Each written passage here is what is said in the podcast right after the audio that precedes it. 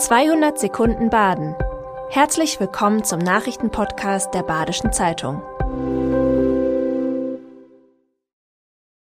Die Nachrichten am Freitag, den 29. Dezember. Ein Gerät namens Karl rettet erfolgreich Infarktpatienten. Es wurde an der Universitätsklinik Freiburg entwickelt.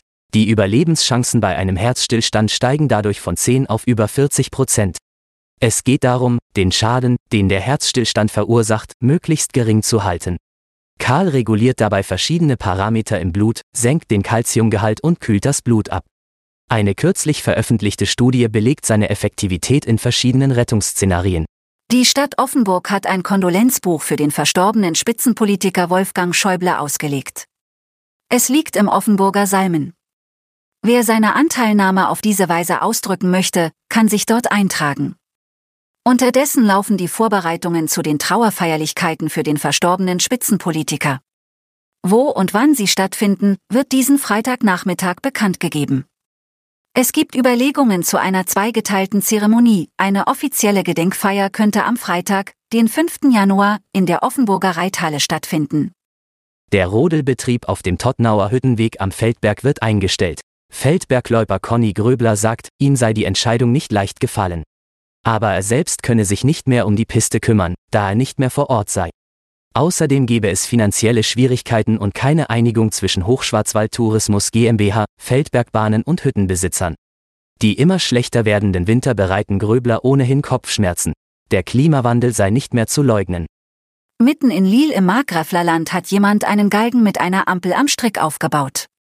Die Aktion wird dem Protest der Landwirte gegen den Subventionsabbau der Ampelregierung zugeschrieben. Für Grünen Gemeinderat Georg Hoffmann und Grünen Gemeinderätin Heike Neudecker geht der Galgen definitiv zu weit. Die krasse Symbolik sei nicht gerechtfertigt. Die Landwirte sagen, sie seien es nicht gewesen. In Lille ist am Freitag eine Veranstaltung mit Christoph Hoffmann, Bundestagsabgeordneter der FDP, geplant. Junge Landwirte wollen sich mit ihm austauschen über die Pläne der Bundesregierung und die Lage der Bauern. Simone Erb aus Friesenheim hat nach 18 Jahren im Einzelhandel umgeschult und eine solidarische Landwirtschaft gegründet. An der B3 in der Nähe des Ziegelhofs steht ihr Gewächshaus. Anfang April ist ihr Projekt mit rund 40 Teilhaberinnen und Teilhabern gestartet. An diese verteilt Erb auf Basis von Mitgliedsbeiträgen Biogemüse und Bioobst.